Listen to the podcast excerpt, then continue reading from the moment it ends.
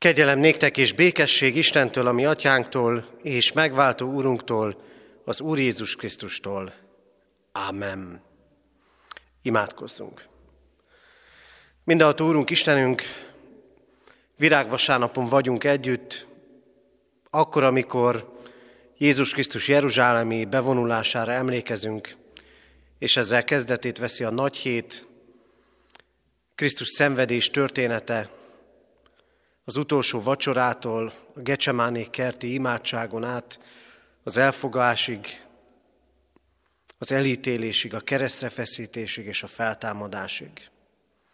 Urunk, arra hívsz bennünket, hogy ennek a hétnek a kezdetén megálljunk előtted, és igéd vezessen bennünket utunkon.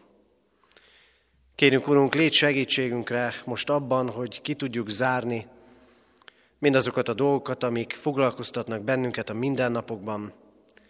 Kérünk, légy segítségünkre, hogy igédre figyeljünk, és hogy a veled való találkozás által újulhasson az életünk.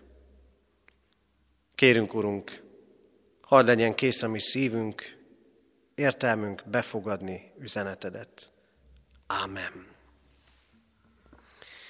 Kedves testvérek, Istennek az az igéje, melynek alapján lelke segítségével üzenetét ma hirdetem, írva található a 118. Zsoltárban, a 118. Zsoltár 19. versétől a 29. verséig tartó ige szakaszából.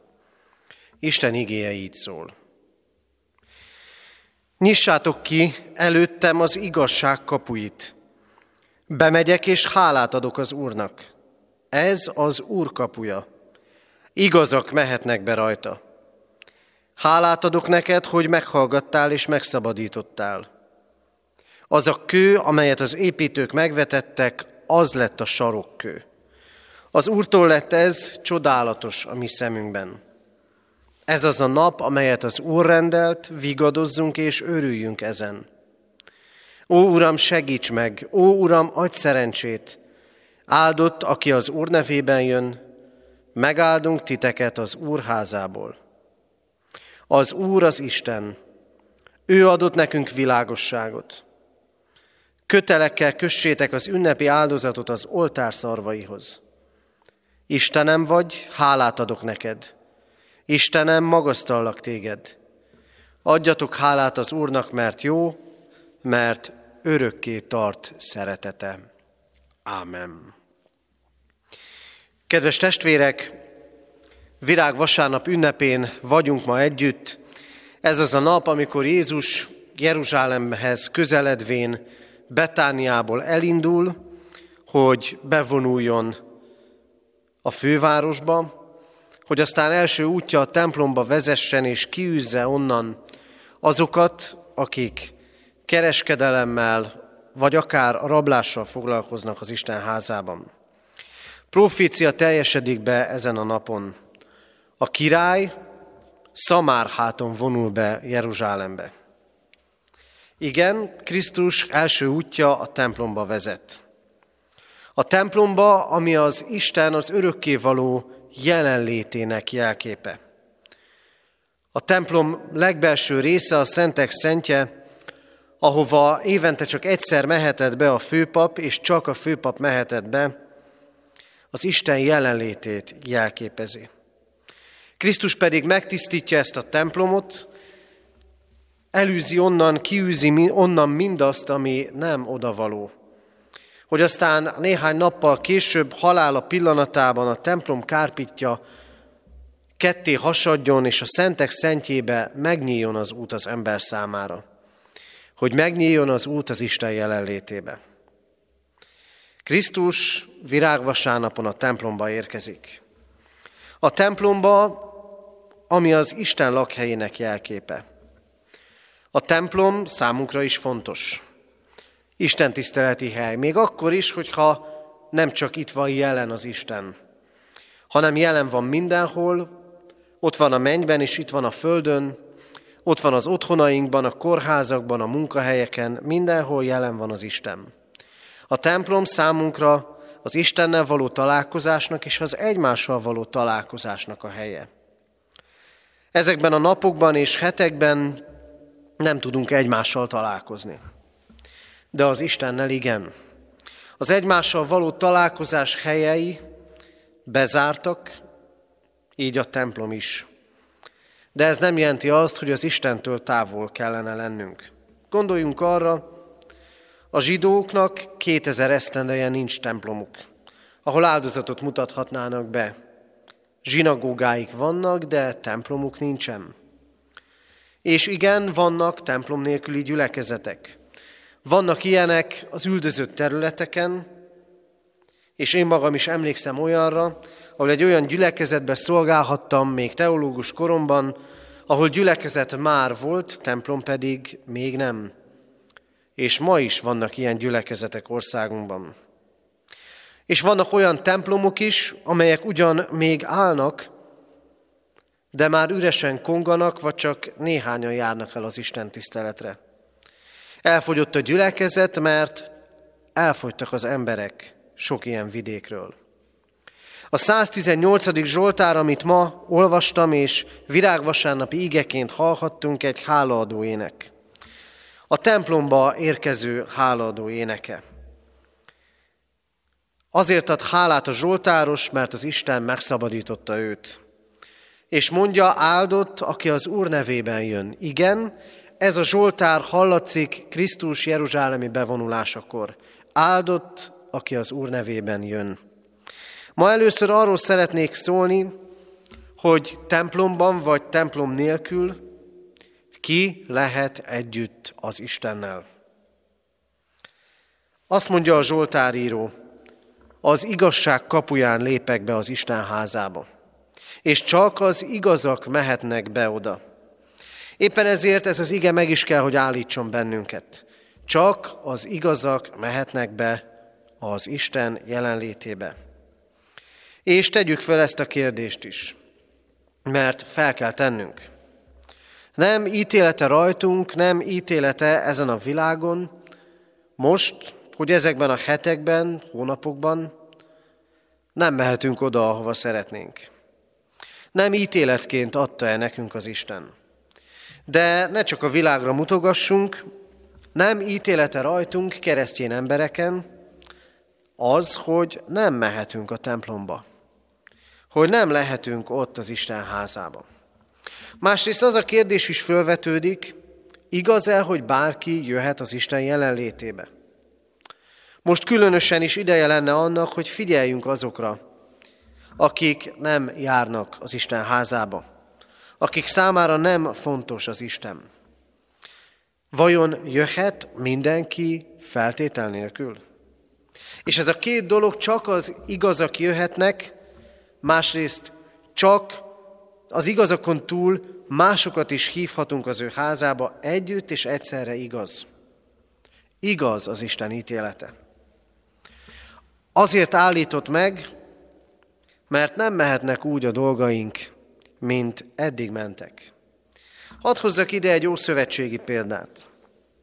Akkor, amikor Isten választott népét a babiloni fogságba hurcolták, 70 esztendeig nem mehettek a templomba. Sőt, még tovább, hiszen lerombolták a templomot, és újjá kellett építeni. De a babiloni fogságot megelőzően évekig szóltak a proféciák, évtizedekig és évszázadokig. Térjetek meg, változtassatok az életeteken. Nem mehettek volna úgy tovább a dolgok. És eljött az idő, hogy nem mehettek templomba, mert nem tértek meg az Istenhez.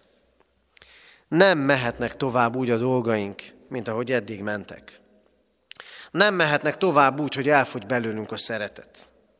Nem mehetnek tovább úgy a dolgaink, hogy nem tudunk tisztelettel tekinteni egymásra. Nem mehetnek úgy tovább a dolgaink, hogy az Isten rendjét semmibe vesszük. Nem mehetnek tovább úgy a dolgaink, hogy nem fontos az Istennel való kapcsolat. Nem mehetnek úgy tovább a dolgaink, hogy az Isten rendjét semmibe vesszük a kapcsolatainkban. A szülőkhöz való hozzáállásunkban, a gyermekünk nevelésében, a házastársunkkal való viszonyunkban. Nem mehetnek tovább úgy a dolgok, ahogy mennek a gazdaságban, sokakat kizsákmányolva. Nem mehetnek tovább úgy a dolgok, hogy elnyomás van, igazságtalanság és szeretetlenség, és nem, lehet, nem mehetnek tovább úgy a dolgok, hogy végtelenül kihasználjuk a természetet, a világot, amiben élünk. És keresztény emberként nem mehetnek úgy tovább a dolgaink, hogy nem beszélünk Krisztusról. Egészen világosan és nyíltan. Az ő hűségéről, szeretetéről, megváltó kereszt haláláról és feltámadásáról. Nem mehetnek tovább így a dolgaink. Kaptunk egy figyelmeztetést. Újra csak ezt mondom. Meg kell térnünk az Istenhez. És bárki jöhet. Hívnunk kell, és beszélni az Istenről. Mert a Zsoltáros ezt mondja, az igazak mehetnek be az Isten jelenlétébe. Ahhoz, hogy bemehessünk az Isten jelenlétébe. Igaz emberekké, bűntelen emberekké, bocsánatot nyert emberekké kell válnunk. Meg kell tisztulnunk. El kell hagynunk azt, amit az Isten megítél az életünkben. Ezért, kedves testvérek, ki lehet együtt az Istennel? Az, aki megtérő hozzá, és ragaszkodik az ő igazságához. Az előttünk álló nagy hét történetei és ez a mostani ége is erre kötelez bennünket, hogy a templom nélkül is legyünk közösségben az Istennel. Térjünk meg hozzá, változtassuk meg dolgainkat, a kapcsolatainkat, egymáshoz való hozzáállásunkat, a világhoz való hozzáállásunkat, és ebben legyen az Isten rendje a mérvadó számunkra. És ez akkor fog megtörténni, ha az életünkben Krisztus lesz a sarokkő. Az a kő, amelyet az építők megvetettek, az lett a sarokkő. Mi ez a sarokkő? A sarokkő az a kő volt az akkori időkben, amit először lehelyeztek, amikor építkezni kezdtek. Ez a sarokkő aztán nem is látszott. A sarokkő láthatatlan, mégis az első és a legfontosabb. Az egész építkezésnek irányt ad. Amit itt a 118. Zsoltárban olvasunk, arra számos hivatkozás van az új szövetségben úgy, hogy ez a sarokkő nem más lelki értelemben, mint Krisztus. A sarokkövet először elvetették, de aztán arra építették az épületet. Krisztus sokan megvetették és megvetik, szükségtelennek tartották és tartják, a létét is megkérdőjelezik, mégis Krisztus az alap, és Krisztus az, aki irányt szab, éppen úgy, mint a sarokkő az építkezések kezdetén. A Jeruzsálemi templom is úgy épült, volt sarokköve. A 118. Zsoltára hála és az öröm Zsoltára. Annak felismerése, egy egyéni felismerés, hogy nincs más alap, akire építeni lehet, csak az Úr, csak Krisztus. Sokakat foglalkoztat a kérdés, ezekben a hetekben, e hetek elmúlta után várható-e valami változás, várható-e valami nagy felismerés, Várható-e az, hogy sokan megtérnek az Istenhez? Kell kérnünk, kell ezért imádkoznunk, de nem biztos, hogy így fog történni.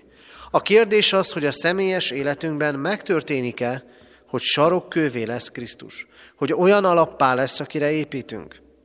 Ha ő lesz az, aki irányszab az életünknek. Virágvasárnap ünnepe arról szól, hogy Krisztus érkezik, hogy sarokkő legyen az életünkben. És amikor ő 2000 esztendővel ezelőtt megérkezett Jeruzsálembe, nagy népszerűségnek örvendett, így köszöntötték őt, áldott, aki jön az Úr nevében, de talán népszerűsége néhány órával később már is alább hagyni látszott, mert kiűzte a templomból az árusokat és kereskedőket. Túl vagyunk az ünnepeken. Túl vagyunk a könnyű időkön, Nehéz idők vannak, és még nehezebbek jönnek. Szükségünk van alapra. Szükségünk van sarokkőre. Mert alapok nélkül megrendül az épület. Láttuk ennek az épületnek, a társadalmunknak, a társadalmainknak a recsegését, ropogását az utóbbi időkben. Most pedig sok minden bedőlni látszik. Néha-néha hallunk olyan hírekről, hogy kisebb-nagyobb épületek omlanak össze, mert nem jól tervezték meg őket, nem volt alapjuk. Máskor hallunk róla, hogy az alapjuk jó volt, de a földrengések olyan erősek voltak, hogy nem bírták ki a terhelést. Most földrengés van. Földrengés az életünkben, földrengés a gazdaságban, földrengés a politikai életben, és nem tudjuk bedőle minden. Hiányoznak az alapjaink. Hiányoznak a lelki, láthatatlan alapok. Hiányzik Krisztus. Legyen ő a sarokkő, mert ő erő és támasz. És ahogy az eltett, lerakott sarokkő irányt adott az építkezésnek, Krisztus így akar irányt adni az életünknek, a társadalmunknak, a személyes kapcsolatainknak, a gazdaságunknak, a politikai berendezkedésnek, mindennek. És végezetül. Arról szól ez az ige, hogy az Úrtól áldás jön. Áldunk, áldott, aki az Úr nevében jön, megáldunk titeket az Úr házából. Krisztus bevonulásakor hangzik ez az ige. Áldás az Úr házából jön, vagy még inkább az Isten jelenlétéből. Értsük jól, most nem az Isten házából jön az áldás, mert nélkülöznünk kell a templomot, de nem kell nélkülöznünk az Isten jelenlétét, és nem kell nélkülöznünk az ő áldásait.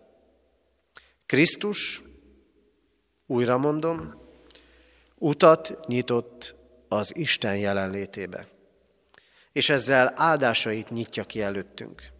Amikor arról szól az ige, hogy ő a sarokkő, amire építenünk kell, amikor arról szól, hogy az igazak mehetnek be az ő házába, akkor egyszer mind nem csak megtérésre hív, hanem arra, hogy hozzátérve tapasztalói legyünk az ő áldásainak. Igen, az Isten testi és lelki jókat készített nekünk.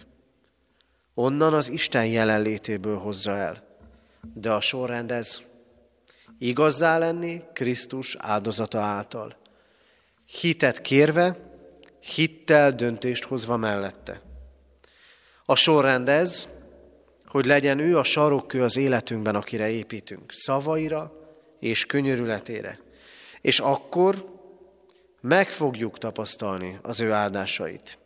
Kedves testvérek, virágvasárnapon Krisztus bevonult a Jeruzsálembe, és első útja a templomba vezetett. Krisztus útja ma is vezet templomainkba, életünkbe, közösségeinkbe, kisebbekbe és nagyobbakba egyaránt. Ezért önvizsgálatra hív bennünket. Igaz emberek vagyunk-e? Ő-e az életünk alapja? Rendíthetetlen-e az életünk? Ő szab-e irányt nekünk? És arra hív, térjünk meg hozzá, kegyelméből változtassunk életünkön, hogy az ő áldásait is, az ő újjáépítő és újjáteremtő kegyelmét is megtapasztalhassuk. Így legyen. Ámen. Imádkozzunk. Mindenhat Úrunk, Istenünk, köszönjük neked, hogy Te vagy az életünk, aki magadhoz hívsz bennünket. Kérünk Téged, Urunk, hogy hadáljunk leplezetlen őszintességgel eléd. Megvalljuk neked a mi védkeinket, ellened való lázadásunkat. Megvalljuk neked, hogy nélküled képzeljük el az életünket. Hogy annyiféle alapot gondolunk jónak és tartósnak, és sokszor csak arra gondolunk, ha ezek megszűnnek, akkor kimegy a lábunk alól a talaj, és valóban nehéz időket élünk, de kérünk, légy az életünk sarokköve, akire építhetünk, akinek elfogadó, kegyelmes szeretete, bizalommal és reménységgel tölthet el bennünket. Kérünk, te szabj irányt az életünknek.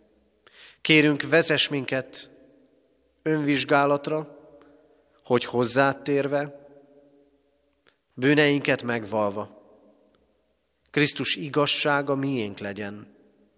Bocsáss meg, Urunk, védkeinket, bocsáss meg, ha nem hozzád igazodtunk, Ha miközben te irányt mutattál, mi nem hallgattunk rád, és miközben arra hívtál, tegyünk rólad vallást, félve megtagadtunk téged. Urunk, újíts meg bennünket, és add nekünk áldásaidat, hogy azokat továbbadhassuk. Imádkozunk, Urunk, a betegekért, a gyászolókért,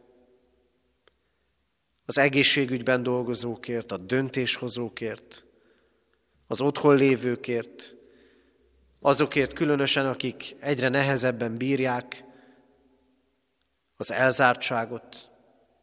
Imádkozunk, Urunk, ébredésért, újjászületésekért, megújulásért, azért, hogy mind többek életében és egész társadalmunkban a Te rended legyen a mi rendünk.